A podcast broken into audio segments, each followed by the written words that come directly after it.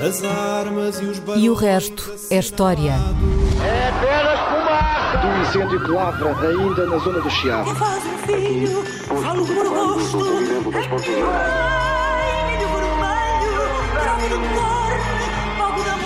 Quer transformar este país numa ditadura. Lamento, lamento. Com João Miguel Tavares e Rui Ramos. Olá, sejam bem-vindos ao episódio 214 de E o Resto é História com Rui Ramos e João Miguel Tavares. Em 1933, Winston Churchill era um homem com quase 60 anos. Tinha regressado alguns anos antes ao Partido Conservador, após duas décadas no Partido Liberal. Estava afastado de quaisquer cargos de governo e muitos julgavam que a sua carreira política tinha chegado ao fim. E, e, no entanto, foi ele quem começou, desde muito cedo, a chamar a atenção para o perigo do rearmamento alemão e para as ambições de um senhor chamado Adolf Hitler, numa época em que quase ninguém parecia verdadeiramente preocupado, ou pelo menos certamente não tão preocupado quanto Churchill. Em junho de 1933, o Partido Nazi tornara-se o único partido legal na Alemanha e a reconstrução da sua aviação estava em andamento, numa violação clara do Tratado de Versalhes. E poucas semanas depois, no dia 12 de agosto de 1933, faz agora 90 anos, Winston Churchill fez o seu primeiro discurso oficial no Parlamento alertando para os perigos do rearmamento alemão. Disse ele: Ninguém pode olhar para o que está a acontecer na Alemanha sem um crescendo de ansiedade sobre o que dali resultará. E de seguida acrescentou um dos seus famosos aforismos: Nunca se esqueçam, a hora em que a Grã-Bretanha fraqueja é a hora em que a Europa corre perigo. E isto foi três anos antes da Guerra Civil de Espanha, cinco anos antes da anexação da Áustria e seis anos antes da invasão da Polónia. Rui, a minha pergunta para ti é muito simples. Porquê é que só Churchill reparou nisto e porquê é que durante tanto tempo parece que ninguém quis saber? É, isso é uma grande, é uma grande questão. Isto é, porque é que tanta gente uh, na Europa subestimou a ditadura de Hitler na Alemanha uh, e depois também perceber porque é que Churchill, ao contrário de todos os outros, não, não o fez. Hum. Um, bem, as razões para a, a ditadura de Hitler ser su subestimada são muitas. Primeira, era mais uma ditadura. Uh, uma Europa que em 1933 Sim. estava cheia de ditaduras, ditaduras militares, ditaduras de partido único, como a Itália fascista ou a Rússia comunista. Isto é, de repente, a Alemanha ter adquirido um regime, uma ditadura de partido único, bem, uhum. olha, mais uma. Dizer, segundo, era uma ditadura, era uma o segundo é mais complicado, é uma razão mais complicada. Era uma ditadura nacional socialista. Portanto, era um partido, o Partido Nacional Socialista dos Trabalhadores Alemães, que propriamente não tinham igual fora da Europa. Nem uh, ou fora da Europa, fora da Alemanha. Fora da Alemanha, dizer, fora da Alemanha nem, não tinha. Nem Itália, não. sim. Uh, havia alguma afinidade com a ditadura fascista de Mussolini e Itália, mas os dois ditadores ainda nem sequer pareciam alinhados em política externa. Havia a questão da Áustria, Hum, já certo, aqui, já aqui falámos. nisso. Uh, e portanto não dava a ideia de. Não era claro que se fossem unir para tentar mandar na Europa. Portanto, Uhum. não dava a ideia. Ah, ah, um, uh, já temos uma ditadura fascista na, na Itália, agora esta ditadura alemã é irmã Sim. da ditadura fascista italiana. Não era, não era uh, assim. Eu creio que para a maior parte das, de- do, do público uh, britânico, e aí é que temos de perceber, aí é que temos de perceber Churchill, isto é, porque é que não, não houve mais gente, muito Não mais, mais gente, ma- muito mais gente em Inglaterra a notar isso, ah, porque é que no, no, no público britânico, quer dizer, não é percebida como uma ameaça. Muito provavelmente porque ah, naquele momento amea- a ameaça está para o público ocidental, das democracias ocidentais, sobretudo associada à ditadura comunista na Rússia. E esta era uma ditadura anticomunista, a ditadura Uhum. de ah, Hitler. Ah, reparem, até 1939 a ditadura comunista da Rússia é a ditadura que matou mais gente, que instalou regimes de terror mais violentos na Europa. Sim. E, portanto, era o horror. Havia que Ah, argumentasse que na altura não sabia, mas já se sabia, claro. Não, sabia-se imenso. Então, sabia os, aliás, os processos de Moscou tal, iam dali a uns anos. Já havia imensos depoimentos sobre o horror da Guerra Civil. ah, Portanto, o perigo comunista Rússia. era a primeira Ah, preocupação. ah, ah, portanto, quando se comparava, por exemplo, a ditadura fascista italiana, que já tinha bastante tempo, Uhum. tinha uma Certo. naquele momento tinha uma contabilidade de mortes muito mais baixa. E, sobretudo, o fascismo não assustava a classe média. A classe média, para uh, uh, fazer a opinião pública nos, nas democracias ocidentais, era muito importante. Uhum. Portanto, esta classe média, que é uma classe média proprietária, que lê jornais, que Uh, enfim, que respeita, as respeita instituições tradicionais. Uh, a ditadura fascista italiana não os incomodava excessivamente. Quer dizer, a ditadura fascista italiana, sim, tinha, era, tinha também um Estado social, proteção aos trabalhadores, uma retórica socialista também, uh, mas respeitava a propriedade privada, portanto deixava existir num setor privado da economia. Sim, não havia expropriações. Uh, aceitava, uh, os fascistas italianos, Mussolini, tinham aceitado a monarquia, tinham aceitado a Igreja Católica, portanto, tudo o contrário da Rússia comunista, onde tinha sido tudo varrido, tinha sido tudo subvertido, Sim. havia campanhas, tudo. Portanto, Hitler, na medida em que pudesse ser visto como análogo ao, fascista, ao fascismo italiano, não parecia tão preocupante como outro tipo de regime que se pudesse ter instalado uh, na Alemanha. Mas tu tinhas havia, o antissemitismo. Havia um aspecto do nacional-socialismo que era mais desagradável, que era o racismo antissemita.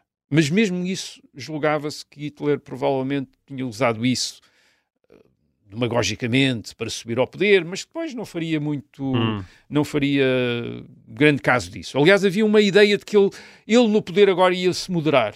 Hum. E depois, aliás, em 1934, no ano seguinte, quando ele destruiu a liderança das SA, que era vista como a ala radical, as SA eram, eram uma milícia uh, do Partido Nacional Socialista, que era vista como a ala radical do nacional-socialismo. E, e Hitler elimina, em 1934, na famosa Noite das Facas Longas, elimina a, liderança das SA. E, e, e, parece estar muito mais em sintonia com a hierarquia conservadora das Forças Armadas. Hum. Portanto, o antigo, uh, enfim, aqueles militares todos que tinham servido o Kaiser, uh, e, e, ele parece estar, enfim, a fazer um pacto com isso. Aliás, o próprio governo nazi, em 1933, não era composto, na sua maior parte, por nazis, mas sim por conservadores já falámos aqui disso, a propósito da ascensão de Hitler uh, ao poder. Portanto, Hitler parecia controlado, quer dizer, parecia assim bastante controlado. Portanto, para muita gente, por exemplo, em Inglaterra, desde que Hitler desse ordem à Alemanha, a Alemanha, portanto, deixasse de ser o país das greves, dos confrontos nas ruas, etc., e passasse a ser uma coisa ordenada, Uh, havia muita gente que achava que não é era tal como tinha é achado bom, que tinha achado interessante que, Hitler, que Mussolini, na Itália, depois de 1922, tivesse posto fim àquele, uh, à instabilidade de um uhum. país dividido em partidos, etc. E reparem, para perceber esta gente, é, é preciso perceber que esta, esta gente na Inglaterra não estava a renunciar um, à democracia pluralista e liberal porque eles achavam que esta democracia era só conveniente para a Inglaterra e para os Estados Unidos. Quer dizer, uhum. isto é, e Não os, outros, os outros povos, os outros povos, quando se lhes dava este tipo de regime, caíam imediatamente na anarquia. Sim. E, portanto, havia muitos democratas liberais sinceros em Inglaterra que tinham simpatias por Mussolini. Aliás, Sim. Churchill também tinha feito alguns comentários uh, elogiosos a Mussolini. Uh, portanto, era um gente que não queria o fascismo em Inglaterra, atenção. Certo. Mas achavam que o fascismo era o melhor regime para a Itália Sim. e que o nacionalsocialismo talvez fosse o melhor regime para a Alemanha. E, portanto, Sim. não estavam assim. É aquela ideia, até, se calhar, extrapolando para o tempo presente, eh, de ter achado em tempos que se calhar se conseguia instalar facilmente democracias no Médio Oriente e depois uh, as pessoas perceberam que se calhar não era possível. Provavelmente era uma atitude semelhante. Naquela altura tínhamos Portugal ditadura, Espanha ditadura, Itália ditadura, Alemanha ditadura, ditadura Sim, de facto. Polónia ditadura. Sim, a, a, Espanha, enfim, a Espanha era, França, é? era, o, era já o o regime republicano, sim. Uh, mas sim, mas também com grandes problemas, a sim, dar a ideia de que o regime depois, republicano. Sim. Não, ia dar a ideia que Só o regime França, é? republicano em, em uh, Espanha era precisamente o exemplo de uma coisa que não ia durar. Não ia acontecer. Uh, e mesmo em França, muito agitada, com uma política muito no agitada. No continente, um grande país que fosse apenas uma democracia naquela altura era a França. É a França, ou é a França, sim, grande, país. grande, grande, grande país, país. É, é, a França. É, é, é, é, a França, a partir de 1973. Um Isto é uma democracia com hum. uh, eleições certo. livres e pluralismo partidário, etc. É, uh, é a, a, a, França com o aspecto de ser mais consolidado, quer dizer, a, a Espanha também tem eleições, também tem partidos, mas aquilo tudo parece à beira de uma guerra civil, como aliás vai acontecer em 1936. Isto do ponto de vista, portanto, eu estava a falar aqui do ponto de vista conservador, digamos assim, Sim. dos conservadores, que, de que Churchill faz parte, este, esta, e as suas as classes médias conservadoras da democracia britânica. Mas mesmo do ponto de vista, digamos, de, podíamos chamar da extrema-esquerda, da esquerda comunista, e portanto do ponto de vista soviético, até da União Soviética, ahm, também não se dava muita importância ao nazismo e a Hitler. Ahm, neste sentido, neste sentido, este aqui era um raciocínio mais perverso. El- Eles achavam que estes regimes, isto é, o fascismo italiano e o nazismo alemão, eram a mesma coisa do que as democracias burguesas, quer dizer, era a mesma coisa que o regime democrático eh, britânico, o regime democrático francês e que o regime dos Estados Unidos, era tudo regimes fascistas, quer dizer. Eles tratavam-nos todos iguais. Mas porque no sentido em Porquê? que eram... Não, porque eram, porquê? Porque eram regimes capitalistas, eram regimes em que a burguesia mandava, portanto eram ditaduras da burguesia, como eles diziam. E o que é que, qual era a diferença? A diferença era apenas o grau da violência que a burguesia exercia para estar no poder. Portanto, havia países como a Itália e a Alemanha em que a burguesia precisava ser mais violenta e havia países como a Inglaterra, os Estados Unidos e a França em que a burguesia não precisava de ser tão violenta, mas basicamente os regimes eram iguais, era a mesma coisa. Portanto, é, é esta a visão de Stalin e dos comunistas no princípio da década de 30. Dentro daquela tese de que a maior ameaça era a social-democracia. E em 1933, na Alemanha, o, qual era o inimigo principal dos comunistas? Não eram os nazis, era social, eram os sociais-democratas. Uhum. Esses é que eram os... Porquê? Porque os sociais-democratas competiam com os comunistas na tentativa de captar as classes trabalhadoras As e desviavam as classes trabalhadoras a favor do capitalismo. Portanto, os sociais-democratas eram verdadeiramente muito piores do que todos os outros. Porque eram aqueles que punham as classes trabalhadoras que deviam ser a base da revolução, a tropa de choque da revolução, encaixavam-nos através das políticas sociais, do Estado Social, encaixavam-nos no sistema e punham-nos a- a- punham as classes trabalhadoras a colaborar com o capitalismo. Portanto, esses é que era preciso atacar, esses é que era preciso denun- denunciar. Os nazis não interessava muito que se fossem Certo. Uma ditadura ou fosse uma democracia, era tudo igual. Aliás, só mais tarde é que, meados da década de 30, é que Stalin lança a ideia de frentes populares contra eh, o fascismo, isto já no tempo da Guerra Civil de Espanha, a partir de 1936, sobretudo como uma forma de dominar a esquerda, isto é, de submeter os outros partidos de Sim. esquerda aos partidos comunistas, mas isso não durou. Em 1939, a, a- a União Soviética voltou a colaborar com a Alemanha de Hitler, isto é, voltou a, Hum. a colaborar com Hitler. Portanto, aí também não havia. Aliás, a, a leitura da imprensa alemã, já fizemos referência a isso, a leitura da imprensa alemã em janeiro de 1933, a leitura da imprensa europeia, ah, francesa, inglesa, Ninguém imaginava que Hitler ninguém, viesse le- não, ninguém leva a sério, quer dizer, ninguém dá muita importância àquilo. Aquele homem que, aliás, toda, há, há quem ache como é que é possível levar a sério um tipo que tem um bigode como o Charlot, quer dizer, um- como a figura mais conhecida do cinema, do humorista, quer dizer, e agora aparece-nos um líder político, tem, ah, por amor de Deus, que é- como é que se pode levar isto a sério? Quer dizer, portanto, é esta. Nos jornais sérios, na imprensa séria, nos colunistas sérios, é dizer isto não vai durar. A, a- a imprensa de esquerda uh, na Inglaterra diz: Ah, o Hitler, o quê? Se começar a- a- a apertar, a classe trabalhadora vai levantar-se e sacudi-lo imediatamente, imediatamente. E de qualquer maneira, não, ele é apenas um palhaço, um instrumento Certo. da, da burguesia e do capitalismo. Quer dizer, não, não tem interesse nenhum. Quer dizer, não, eh, ele não representa nada. O que é preciso é combater o, o capitalismo. Esqueçam o nazismo e o fascismo. Isso são coisas que não, não têm grande, eh, grande interesse. Portanto, e depois há uma outra razão. Uh, neste elenco de razões que estamos aqui a dar para as pessoas não terem reparado do que é que estava a acontecer e o que é que ia acontecer. A Alemanha tinha sido verdadeiramente enfraquecida pelo Tratado de Versalhes. Isto é, perder territórios, tiveram de pagar grandes indemnizações aos, aos aliados, aos vencedores da guerra, tinha o exército reduzido a 100 mil homens, e aliás já, já chamámos a atenção aqui para a importância que isso teve na ascensão do nazismo ao poder, isto é, o exército alemão perante Era as milícias, para perante as, milícia, milícias. perante as milícias comunistas e as milícias nazis não podia combater as duas ao mesmo tempo, tinha de ter o apoio de uma delas, obviamente preferiram os nazis e não os comunistas, Uh, não podia ter divisões blindadas, não tinha força aérea, não, não Uhum. podia- portanto, embora a Alemanha sim tivesse a maior economia da Europa, também tinha sido muito afetada pela grande pressão. Portanto, em 1931, 32, uma grande parte dos trabalhadores alemães estão desempregados. Portanto, a Alemanha não é um, uma, uma, economia extraordinariamente próspera. Portanto, e, e tudo isso também, para quem olha para a Alemanha, e eu escuta Churchill dizer atenção, vem daqui uma ameaça enorme, eles vão se uhum. Quer dizer, olha para cheio de problemas, desarmada. Ninguém acreditava. Quer dizer, não era propriamente uma prioridade. Dizer. Até porque o Tratado de Versalhes, de facto, tinha deixado a Alemanha depois, muito debilitada. E depois há outra razão associada a esta. É, é que Hitler veio contestar o, tra o Tratado de Versalhes, isto é, proposto recuperar territórios, rearmar a Alemanha, e há muita gente fora da Alemanha que não tem simpatias especiais uh, pelo fascismo nem pelo nazismo, mas acha que a Alemanha foi maltratada depois da Primeira Guerra Mundial. Uhum. E isso é, isso é muito comum na Inglaterra. Em Inglaterra há muita gente que acha que o Tratado de Versalhes tinha sido duro e injusto para com a Alemanha. Isto é, obviamente culpavam os franceses, quer dizer, os franceses tinham sido vingativos, tinham feito.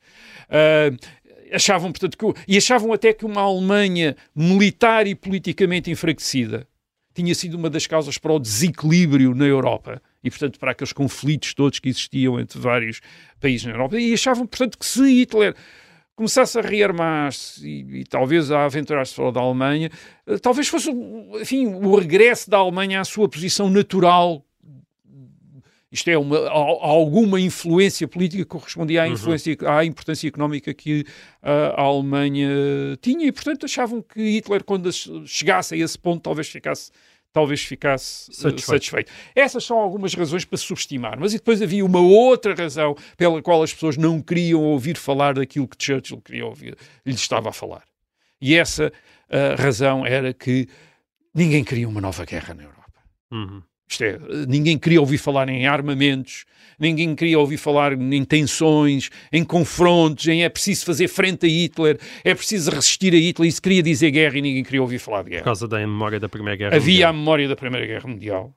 E, portanto, trauma de, dos mortos, um milhão de mortos, uh, quase um milhão de mortos em Inglaterra. Quer dizer, portanto, a Inglaterra tem mais mortos na Primeira Guerra Mundial do que vai ter na Segunda Guerra Mundial. Sim. Portanto, é e aqui estamos a falar que a guerra tinha acabado há 15 anos, não é? é pensar tinham, nisso. Não, era, a guerra não só tinha acabado há 15 anos, mas pior. Uh, estavam a ser publicados livros contra a guerra, o Oeste Nada de Novo, Sim. tudo isso estava a sair naquele momento. Quer dizer, portanto, o horror da guerra nunca tinha sido tão grande, mesmo aqueles que tinham estado na guerra.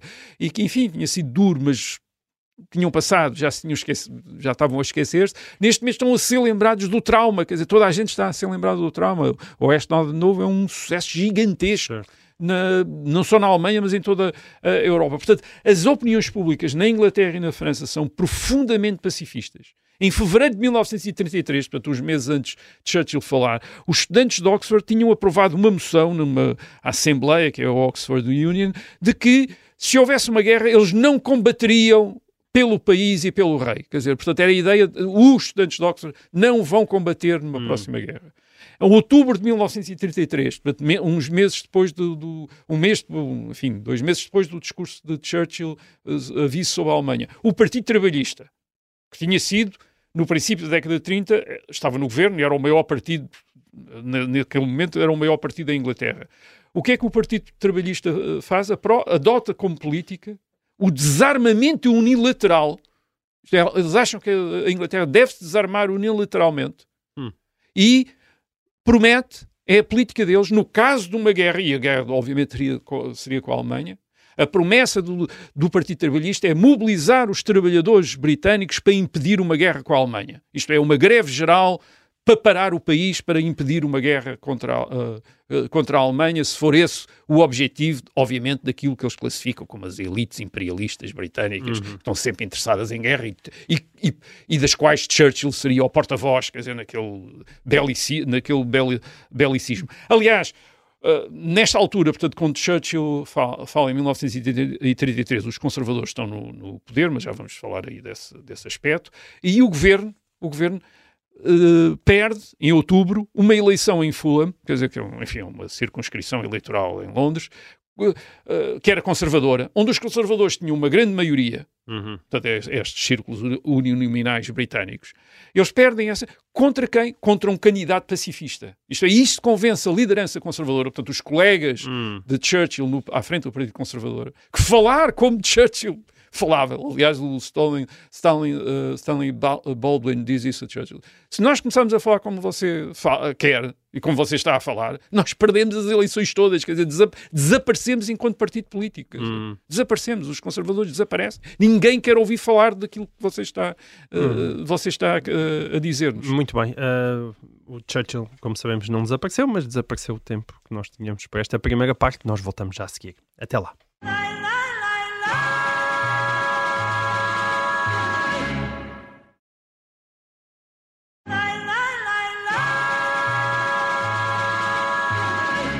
Olá, sejam bem-vindos então de volta a esta segunda parte da E o Resto da História. Estamos a falar de porque é que Churchill viu mais longe do que todos os outros logo a partir de 1933. Mas porque é que ninguém quis ver tão longe como ele? Bem, havia este horror da guerra. Quer dizer, portanto, e o horror da guerra era o horror da, eh, da memória da carnificina da Primeira Guerra Mundial, uh, a que toda a gente imaginava que acrescentando as novas armas que entretanto tinham certo. sido desenvolvidas, Exato. Os tanques ainda já não iria ser maior. Ver, nem os aviões. Os aviões, que... portanto, os, os bombardeios, havia a possibilidade de haver uso de gás outra vez, até mesmo para bombardeamentos de gás sobre cidades, quer dizer, as possibilidades eram enormes, portanto, as pessoas em, na década de 30 olhavam para a guerra como atualmente se olha para uma guerra nuclear, isto é, uhum. é a maneira como as pessoas já estão a olhar. Certo. Portanto, destruição das cidades, uh, bombardeamentos químicos, Portanto, há estas armas novas que podiam ser uh, usadas, portanto, há um horror da guerra. E depois há também um horror da guerra naqueles círculos que, governamentais, isto é, nas pessoas que pensam sobre o futuro. Uh, toda a gente sabia os efeitos que tinha tido a Primeira Guerra Mundial, os efeitos devastadores em termos financeiros.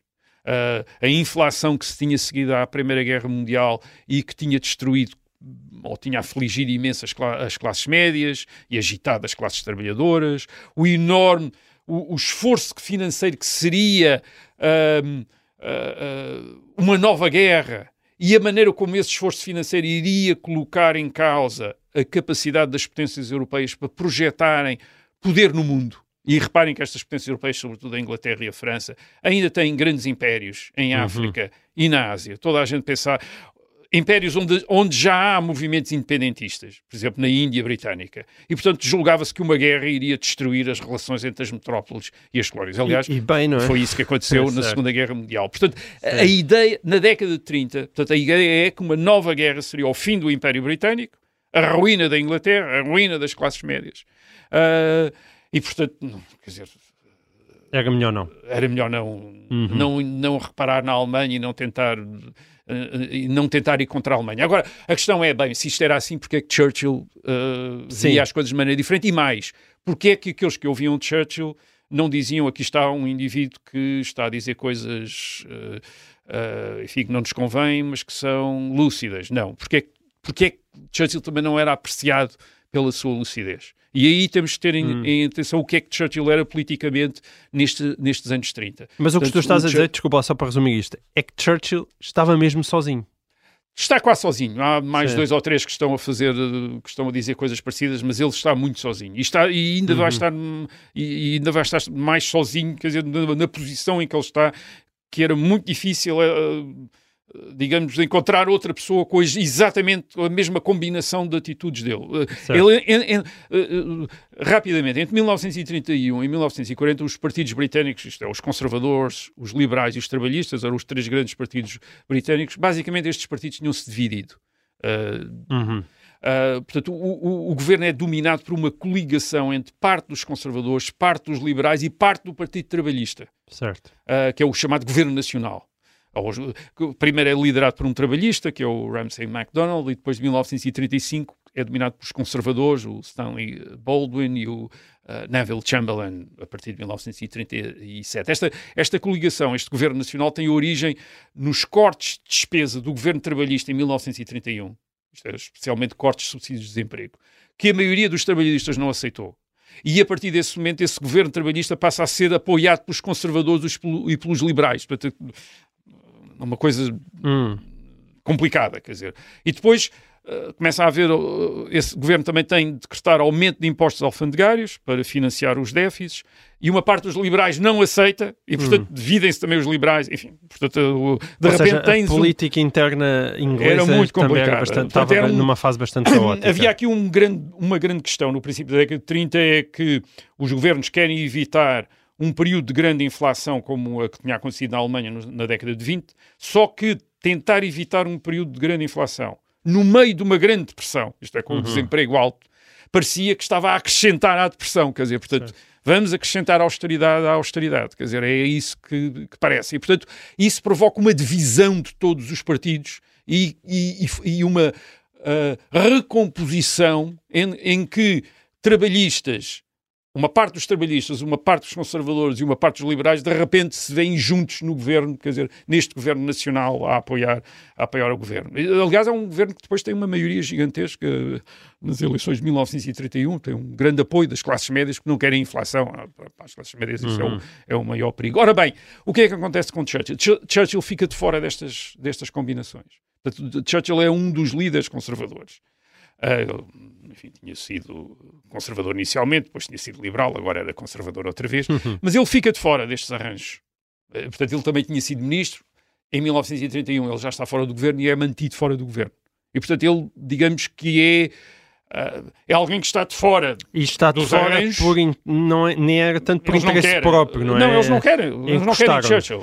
Ah, até porque Churchill tinha seguido uma política de austeridade nos anos 20 e, portanto, não era popular. Quer dizer, não era uma figura Sim. popular. Portanto, digamos, a liderança conservadora respeita Churchill. Churchill é uma figura, portanto, ele é muito famoso, ah, célebre. Escrevia nos jornais, escrevia nos eh, jornais, tinha escrevia livros publicados. etc. Portanto, ah, é Era filho- uma figura pública Atenção, importante. e é filho do Randolph Churchill e sobrinho do Duke de Marlborough, quer dizer, portanto, é uma figura mesmo importante, quer dizer, portanto, não é um tipo qualquer. Portanto, os conservadores mantêm-no à parte, mas não o podem. Quer dizer, não. Não ele, também, ele apagar, também não se quer, não ele também não se quer afastar demasiado. Por exemplo, uma das coisas que acontece nesta altura que permite a Churchill fazer estes, estes, eh, discursos é que ele está a receber informação secreta do, do, do governo. Hum. O governo dá-lhe informação secreta sobre o que é que está a passar na Alemanha e coisas assim. Que depois ele usa para atacar o governo. Quer dizer, e depois eles, o, o Baldwin e o Chamberlain, há gente que diz, "Então, mas vocês estão a dar informação secreta àquele indivíduo para depois ele, o que ele usa para nos atacar, para dizer a Alemanha está a, a reconstituir a sua força aérea. Quer dizer, isto não se sabe publicamente, mas o governo Certo. sabe e ele recebe a informação e depois ataca o governo Sim, a sim. dizer isto. E eles dizem, é assim que tem de ser, continuem a dar-lhe informação, continuem a dar-lhe informação. Portanto, Sim. ele continua a dar-lhe informação e ele usa a informação para atacar o governo. Uma espécie de situação, jogo duplo. é? Uma, uma... Sim, Agora, há, há histórias engraçadas, como ele depois também passou férias na região da, da Áustria mais tarde ele, ele ficou absolutamente impressionado com, Sim, com sim. aquilo que eu viu, não é? Ele falava das, das, das fardas aqui. Sim, Já não eu conheço nada- a Alemanha. nada a, Alemanha maneira. a Alemanha, aliás, porque a Alemanha é uma, é, nesta altura é, uma- é um destino curioso, porque é um, é um destino barato de férias, por causa da, da- inflação tornou a Alemanha muito, muito barata, muito Uhum. acessível. Portanto, há imensa gente que vai à Alemanha. Ah, imensa, mesmo durante os anos 30, há imensa gente que vai à Alemanha, que visita a Alemanha. Portanto, o nazismo, Sim. digamos, Mesmo durante o tempo nazi. Me- Não, durante o tempo nazi. Durante então há imensa gente quer dizer, que visita a Alemanha, faz turismo na Alemanha. Era muito barato, era um destino de férias barato, quer dizer, e, portanto, e com paisagens bonitas e cidades engraçadas. E, portanto, muita gente vai à Alemanha nessa altura. Uh, estâncias termais, com muito famosas, etc. Bem, mas estávamos a falar de Churchill. E Churchill faz oposição ao, ao, ao governo, a este governo nacional, porque ele não faz parte, de dois pontos de vista. O primeiro é a da proposta do governo para a autonomia eh, governativa da Índia, o chamado Indian Ho- Home, eh, Indian Home, Home Rule. Um, Churchill acha que essa autonomia administrativa da Índia iria levar à independência. Ele acha que a Índia não está preparada para a independência e que o Império Britânico deve ser mantido. Portanto, ele é um, ele é um grande inimigo de Gandhi, quer dizer, do- está sempre a dizer mal de Gandhi. eh, eh, Portanto, ele faz por esse lado. E a outra linha é a política de apaziguamento com a Alemanha que os governos vão seguir até hum, 1938, até ao- Hum. aos acordos de Munique. Ou Portanto, seja, o que tu estás a dizer é que as du- Portanto- estas duas coisas precisam de ser vistas em paralelo. Ora, não, o que eu estou a dizer é que quem olhava para Churchill via Churchill fazer a oposição destes dois pontos de vista. E nenhum E, deles portanto, era popular. Não, era? Um deles era. não era. Não, o que as pessoas viam é que estas duas posições eram as posições de um imperialista, de um reacionário. Quer dizer, Ok. isto é, de um indivíduo que queria fazer guerra e queria manter o império. Hum. Agora, o que era curioso é que Mas a aqueles. dele à Índia não era aqueles- isso, não é? Não, é, quer dizer, é- não era manter o império. Quer dizer, a, a questão era que aqueles que queriam manter o império, isto é, que faziam, portanto, a oposição à Home Rule, também a- apoiavam o apaziguamento com a Alemanha. Portanto, Churchill estava numa posição muito singular porque era contraditório, isto é, era contra a, independência da, da Índia, portanto, contra a autonomia da, ou a independência não, contra a autonomia da Índia, porque era isso que estava em causa a Índia, e ao mesmo tempo era contra o, apa, o apaziguamento. Portanto, digamos que o singularizava, mas o que isto parecia para quem estava de fora, e sobretudo para os líderes do Partido Conservador, é que este, aqui temos um indivíduo que acha que nós não, lhe, não o reconhecemos, eh, não lhe damos a importância que ele acha que tem, embora Certo. nós lhe estamos a dar informação. Mas, não- mas ele gostava era de estar no governo. E, portanto, quer fazer oposição. E então faz a oposição por onde Sim. der, quer dizer, agarrar nas Certo. duas coisas que estão a ser discutidas, a, a autonomia da Índia e o, e o apaziguamento da Inglaterra. Epá, e ataca-nos por todos os lados, quer dizer, se nós estivéssemos a fazer uma terceira coisa, também nos estava a atacar. Portanto, isto parece, quer dizer, para muita gente, o que parece é oportunismo, quer dizer, aqui estamos o indivíduo, que, que depois corresponde um bocadinho à reputação militarista que Churchill tinha desde a Primeira Guerra Mundial e até desde antes, quer dizer, na Primeira Guerra Mundial está associado a, Galípoli, a, Uhum. a- grandes iniciativas, aliás, que correm mal na Primeira Guerra Mundial. Certo. Portanto, aqui está ele outra vez a querer uma guerra para se projetar, para adquirir a reputação, porque é assim que ele, que ele gosta de fazer, a- a fazer as coisas. E, portanto, Mas isso tu parece que quase não é a visto- retratar um jovem, não é? Mas o que é muito impressionante nesta Ele altura é um que estamos jovem. a falar de um quase sexagenário. Ele é praticamente um jovem, quer dizer, ele é praticamente um jovem, neste neste Ai, sentido. sim, É um tá. indivíduo agitado, é um Sim. indivíduo, ou é visto de fora como um indivíduo Certo. agitado, um indivíduo instável, etc. Agora, isto era um aspecto. O outro aspecto é que, eh, e para fazer justiça aos outros conservadores, eles, embora não digam as mesmas coisas que Churchill diz, na prática estão a seguir as políticas de Churchill. Quer dizer, a, a- a Inglaterra está-se a rearmar. Ah, aquilo que Chamberlain está a, evitar é evitar um confronto com a Alemanha, isto é, evitar uma guerra com a Alemanha, melhor. Ahm, ah, portanto, ele está a seguir uma política de rearmamento discretamente, quer dizer, está, está a pôr a Força Aérea ao nível que, deve, que devia estar. Aliás, é isso que explica em 1940 que a Inglaterra pudesse ter feito frente ao Blitz ah, ah, alemão contra. Ah, Sim, depois da queda da. França, e, e, e, e está a seguir, a partir de 1938, quando Hitler, depois do acordo sobre uh, uh. Checoslováquia, Hitler viola esse acordo e anexa a Checoslováquia, Chamberlain faz algo que Churchill estava a recomendar, que era alianças na Europa para isolar e enfrentar a Alemanha. E é isso que Chamberlain faz, dando uh, garantias à Polónia, as garantias de defesa à Polónia. Eh, eh, em 1939, quer dizer, corresponde mais ou menos à política de eh, Churchill. Eh, Aliás, é isso que explica também porque é que em 1940, quando Chamberlain percebe que não está em condições de conduzir a Alemanha, eh, conduzir a, a Inglaterra numa, numa nova guerra com a Alemanha depois, de- depois da queda da França, Uhum. Chamberlain apoia uh, Churchill. É por isso que Churchill se torna chefe do governo. É, é- é porque tem o apoio de Chamberlain. O Partido Conservador está atrás de Chamberlain, não está atrás de, Uhum. de Churchill. É pelo apoio que Chamberlain deixa. Aliás, há filmes, do-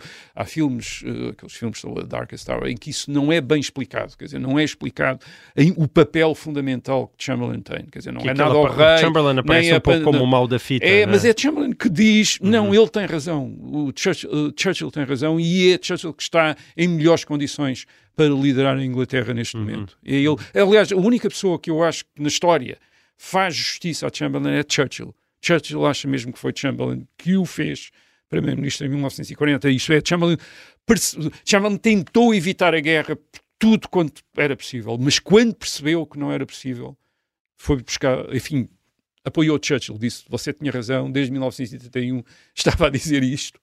Nós também estávamos a ver, quer dizer, mas nós, estávamos a- mas nós achávamos que não tínhamos a Inglaterra atrás de nós para uma política de confronto com a Alemanha. Portanto, tivemos de seguir uma política de apaziguamento. Fizemos tudo o que era possível para evitar a guerra. Quando a guerra, agora que a guerra não é possível evitar, é preciso combater a guerra, vocês têm melhores condições do que Sim. nós para, para conduzir a guerra. Portanto, esse, é- enfim, acho Sim. que a história nunca fez bem justiça a, a- Chamberlain e Até porque há um timing para as coisas acontecerem, não é? Não quer dizer que em 1933 ou 34 ou 35 a posição mais sensata não fosse efetivamente a de Chamberlain. E... é, é a história da eleição de Fulham. Quer dizer, isto é, se uh, Chamberlain uh, e Baldwin, que eram os líderes do Partido Conservador naquele momento, se tivessem seguido a política de Churchill, tinham desaparecido do mapa em 1933. Quer dizer, Certo. tinham sido varridos, tinha ido para o poder o Partido uh, Trabalhista, um Partido Trabalhista cuja política era qual? O desarmamento unilateral, quer dizer, e, e a recusa de qualquer confronto com a Alemanha. Portanto, tinha sido muito pior. Muito bem. Bom, no dia 2 de maio de 1978, fez há pouco 45 anos, foi assassinado em Itália Aldo Moro, duas vezes primeiro-ministro e figura maior da democracia cristã italiana. O Aldo Moro foi morto 55 dias após ter sido raptado pelo grupo terrorista Brigadas Vermelhas e o ouvinte Alexandre Jardim conta-nos num mail que nos enviou que a história de Moro e, sua, e o seu fim trágico muito o impressionaram na juventude.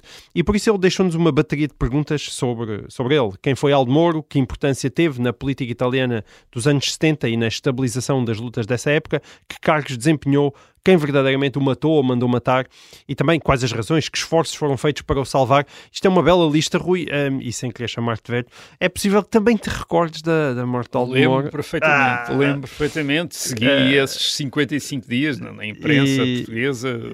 Bom, eu assim, eu, eu imagino que o caso tenha sido realmente atentamente seguido em Portugal, nessa altura já muito de televisão e, e, e até porque também em Portugal nessa altura, em 78, o peso da extrema-esquerda era muito significativo. Ah, não sei para onde é que tu queres começar, não Bem, é? as perguntas são boas, eu, eu não tenho respostas, mas, mim, eh, ou pelo menos não tenho respostas para todas, não há respostas, ou pelo menos não há respostas consensuais para Hum. tudo o que o, o ouvinte pergunta. O Aldo Moro, em 1978, tinha 61 anos, era um dos grandes dirigentes da democracia cristã, aliás, era presidente da democracia cristã em Itália.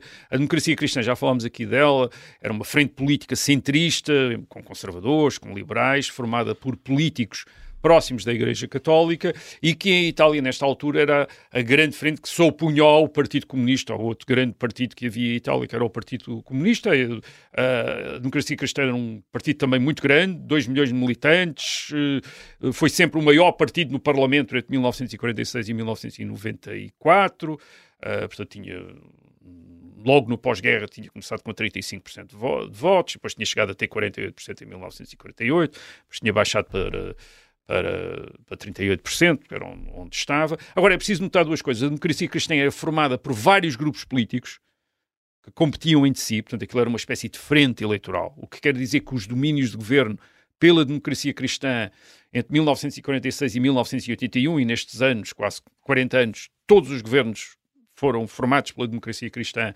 em Itália. Um, esse facto não impedia que houvesse uma grande instabilidade política, Uhum. do género os primeiros ministros estarem sempre a mudar, porque eram as várias fações da democracia cristã que se iam substituindo umas às outras à frente uh, dos governos. A democracia cristã também, uh, durante uh, a maior parte do tempo, nunca teve uma, uma maioria absoluta no Parlamento e por isso precisou sempre do apoio de outros partidos nomeadamente partidos como o Partido Socialista Italiano, o Partido Social Democrata Italiano, o Partido Republicano Italiano, de centro-esquerda, e depois também o Partido Liberal Italiano, de centro-direita. Portanto, eram pequenos partidos que estavam entre o Partido uh, a Democracia Cristã e o Partido Comunista e que uh, iam apoiar, e com quem a Democracia Cristã ia formando Uhum. uh, maiorias. O, o Aldo Moro tinha sido primeiro-ministro entre 1963 e 1968, outra vez, e depois entre 1974, outra vez entre 1974 e 1976, também tinha sido ministro várias uh, vezes. Ele tinha sido um dos fundadores da democracia cristã em 1943. Já era, já era vice-presidente da democracia cristã em 1946, aos 30 anos. Hum. E, portanto, tinha feito parte de quase todos os governos desde 1948. Portanto, era, É uma era uma das grandes figuras mesmo. Amigo da- do Papa. Uh, amigo sim. do Papa Paulo VI, quer dizer, tinha mesmo antes do Papa ser, ser Papa. Portanto, o, o Aldo Moro, e o Aldo Moro, nestas, nestas fações da democracia cristã, ele fazia parte daquela que se chamava, ou que era vista como a, a- a corrente esquerda da democracia cristã. Portanto, era uma corrente que achava que a democracia cristã devia fazer alianças, sobretudo com os pequenos partidos que estavam à esquerda, o Partido Socialista Italiano, o Partido Social Democrata Italiano, etc., e não com o partido que havia à direita da democracia cristã, que era o Movimento Social Italiano, que era um partido neofascista. Neofascista. E, portanto, com esses, portanto, esta era uma corrente que achava que a democracia cristã nunca se devia alinhar com esse, com o movimento social italiano, com os neofascistas, e que devia fazer com uh, as Alianças à maiorias esquerda. à esquerda. E, portanto, e no governo, em 1963, uh, Moro, quando é chefe de go- governo, faz o, o governo com o apoio do Partido Socialista Italiano e segue políticas que nós podemos dizer políticas sociais-democráticas, Uhum. isto é, de aumento de subsídios estatais, aumento de salário mínimo, instituição de pensão de Estado, enfim, isso estava a acontecer em toda a Europa e, portanto, a democracia cristã, digamos que é a grande construtora do Estado Social e Itália e Aldo Moro está muito identific- identificado com esse Estado Social, com, esse, uh, com, esse, com essas políticas nos anos uh, 60 e princípio dos anos 70. Mas algumas coisas começaram a mudar no- na década de 60 e isso é importante para perceber. Moro, mas provavelmente Bom, já não cabe sim, no programa. Já não é? cabe para quem está a ouvir em FM. Dessas pessoas despeço-me até para a semana. Os outros, como sempre, podem continuar a ouvir o resto desta história em podcast. Até lá.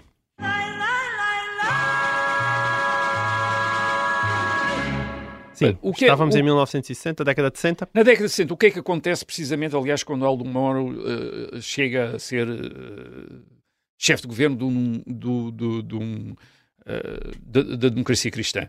Eh, o que está a passar é, é basicamente, na década de 60, uma descida do voto da democracia cristã.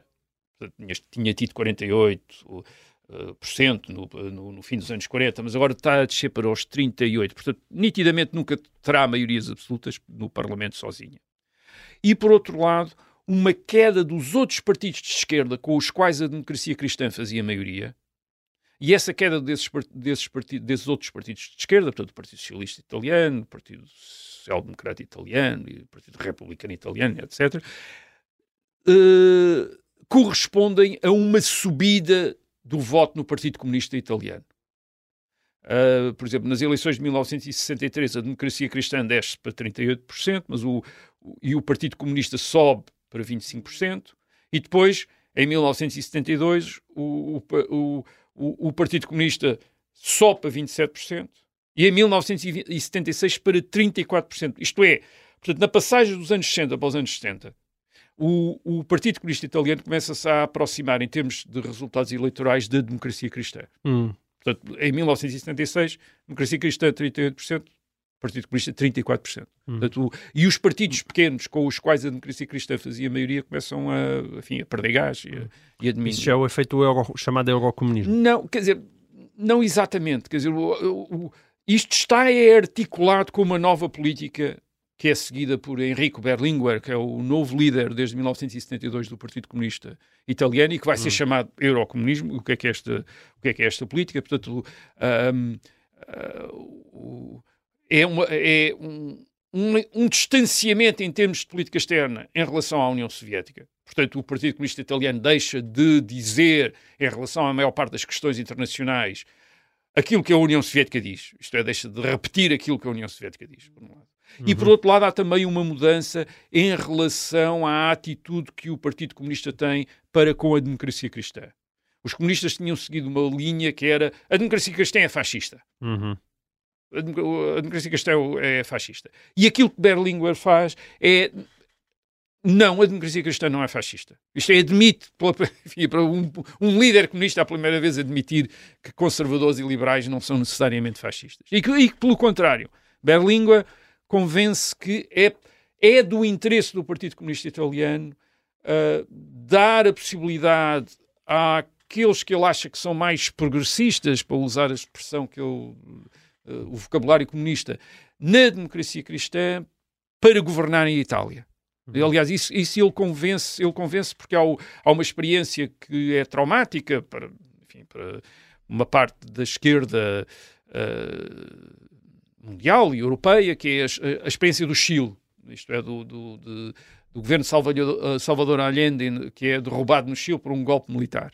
E Berlinguer convence que muito provavelmente, se o Partido Comunista Italiano alguma vez tivesse a possibilidade de chegar ao governo em Itália, provavelmente iria-lhe acontecer a mesma coisa. Isto é, uhum. iria provocar uma grande contestação social. Essa grande contestação social iria ser usada pelos setores mais conservadores das Forças Armadas para derrubarem pela força esse regime, uh, um governo comunista. E, portanto, ele convence que a melhor forma do Partido Comunista ter influência na governação e na política uh, italiana é aproximar-se da democracia cristã é através de um acordo com a democracia cristã. Portanto, ter influência no governo através da democracia cristã e, portanto, e daí deixar de chamar fascistas uhum. aos democratas certo. cristãos. Mas os democratas cristãos queriam? A democracia cristã fica, na, repara, a democracia cristã fica perante, de repente, passa a ter mais uma opção. Quer dizer, já não basta. Eles tinham a opção de governar com os pequenos partidos, mas esses pequenos partidos estão uh, a diminuir, quer dizer, estão a perder influência, e agora de repente têm esta possibilidade do, uh, de um acordo com o Partido Comunista.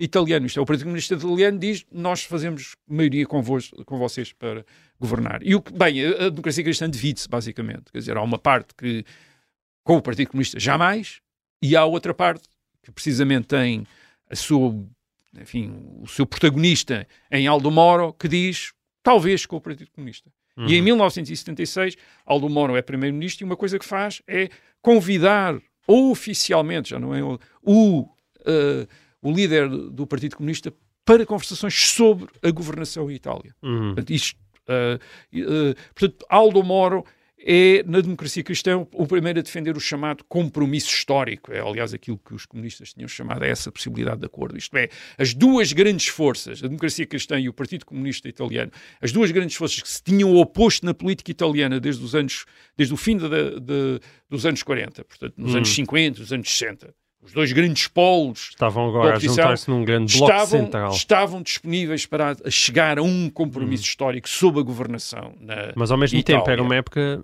é muito não, difícil a razão, em, em, termos económicos. Exatamente, a razão disso é que tinha-se acabado aquela época de grande crescimento económico dos anos 50 e 60, o chamado boom, uhum. uh, na Itália. Tinha havido a crise, tinha havido a crise do petróleo, estava-se num período de inflação muito alta, de estagnação de crescimento, que fez aumentar o desemprego, e, e de repente a Itália, como, como outros, uh, o governo italiano, tal como outros governos europeus, estavam uh, perante este, também perante estes dois caminhos, quer dizer, que é manter o que está, portanto, o Estado Social tal como estava, o poder dos sindicatos, etc. Mas para isso era preciso que os sindicatos colaborassem numa contenção de, de, de, de, de despesas e de custos, por exemplo, numa contenção dos salários, para combater a inflação. Ou então ir para uma política de liberalização, isto é, de corte de, de despesas e de uh, desestatização de setores da uhum. economia.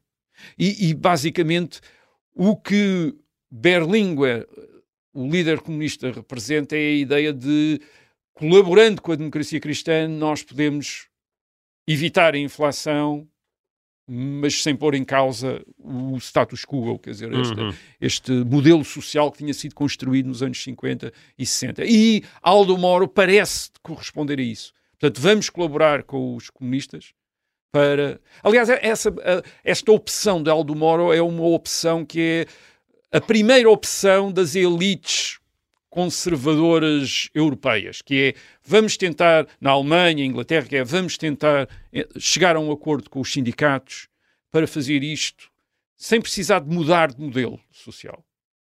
Sem precisar uhum. de mudar de modelo social. Portanto, isto é antes de Margaret Thatcher, antes certo. de Ronald Reagan. Quer dizer, vamos, não vamos uh, fazer liberalizações, portanto, não há liberalizações, é através de acordos em que os sindicatos aceitam uma baixa do poder de compra para manter as coisas como estão. Quer dizer, portanto, nós precisamos de uh, precisamos conter as despesas, quer dizer, isto não, não pode continuar assim, porque Sim. temos este grande problema de inflação e, e, temos duas maneiras de o fazer. Portanto, ou cortamos à bruta e desestatizamos uhum. e entramos numa política de liberalização económica, ou então os sindicatos colaboram connosco e vamos fazer aqui uma contenção das despesas. Mas como nenhuma dessas opções é fácil, imagino que os respectivos partidos também estivessem em desacordo internamente. Internamente, a democracia cristã divide-se. Porquê? Hum. Porque depois há questões políticas. Uma parte da democracia cristã acha que a linha defendida por Aldo Moro é, é ceder ao comunismo. Bem, a razão da democracia cristã era a resistência ao comunismo certo. na Itália. Agora vamos pôr os comunistas Sim. na área do governo. Dizer, Mas isso também vale para o PCI. E, o, e depois, claro, estes, estes críticos de Aldo Moro na democracia cristã acham que não acreditam no Partido Comunista, como é óbvio. O Partido certo. Comunista quer apenas introduzir-se no poder para depois tomar o poder pela força. Quer dizer. Certo. E, certo, portanto, mas não há isso. no Partido Comunista também e no Partido mesmo, Comunista é? é? a mesma coisa. E no Partido certo. Comunista, e sobretudo no, na, na esquerda que está, na extrema esquerda que está fora do Partido Comunista, que tinha surgido hum. nos anos 60, esta atitude do Partido Comunista eh, também é recebida com horror. Quer dizer, isto é o Partido Comunista oficialmente a reconhecer que não quer fazer a revolução na Itália é o Partido Comunista oficialmente a reconhecer que afinal só quer colaborar é com o capitalismo e quer pôr os sindicatos a hum. colaborar com os patrões numa política de salários e de, e de, hum. de, de, de preços. Tu dizer. pareces quase estar a, ser, a, sugerir que a razão pela qual Aldemor foi raptado e depois morto não foi por ser um democrata cristão, mas por ser um democrata cristão que se estava a aproximar do Partido Comunista. Não, é, uh, uh, não que, vamos ver, a razão pela qual Aldemor uh, é tem o fim, o triste fim que, que lhe acontece, é porque ele é representante, quer dizer, ele de repente passa a representar a Itália uma opção que é contestada à direita e é contestada à esquerda. Exatamente. E é muito contestada à esquerda. tanto pelos é, Estados Unidos como pela União Soviética, também internacionalmente. Não querem, os Estados Unidos não querem ver um partido comunista outra vez, como já tinha acontecido em Portugal, na área do poder e a União Soviética também não quer perder um partido comunista, visto que a União Soviética entende os partidos comunistas como instrumentos da política externa da União Soviética. Certo. E, portanto, não, um partido comunista que de repente esteja comprometido com a governação num país na NATO, para uhum. a União Soviética é um partido certo. que é menos interessante para manipular. E, por outro lado, além de. Tivemos a falar de democráticos cristãos, tivemos a falar de comunistas e de extrema-esquerda, depois temos também os pequenos partidos, o Partido Socialista Italiano e os outros, que são também grandes inimigos do compromisso histórico. Porquê? Porque lhes ia tirar importância. Sim, claro. E, portanto, também vão fazer uma grande contestação. Junta-lhe isso.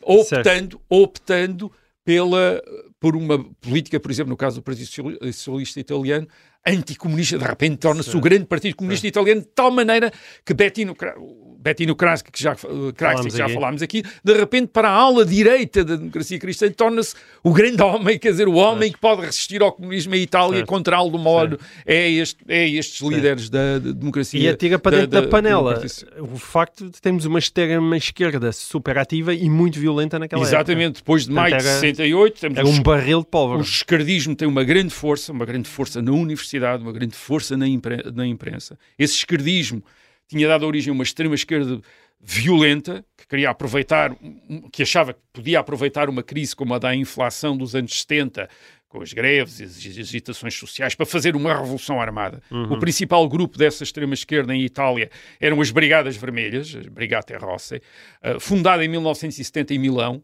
em meios universitários católicos de esquerda, quer dizer, é aí que é fundada as Brigadas Vermelhas.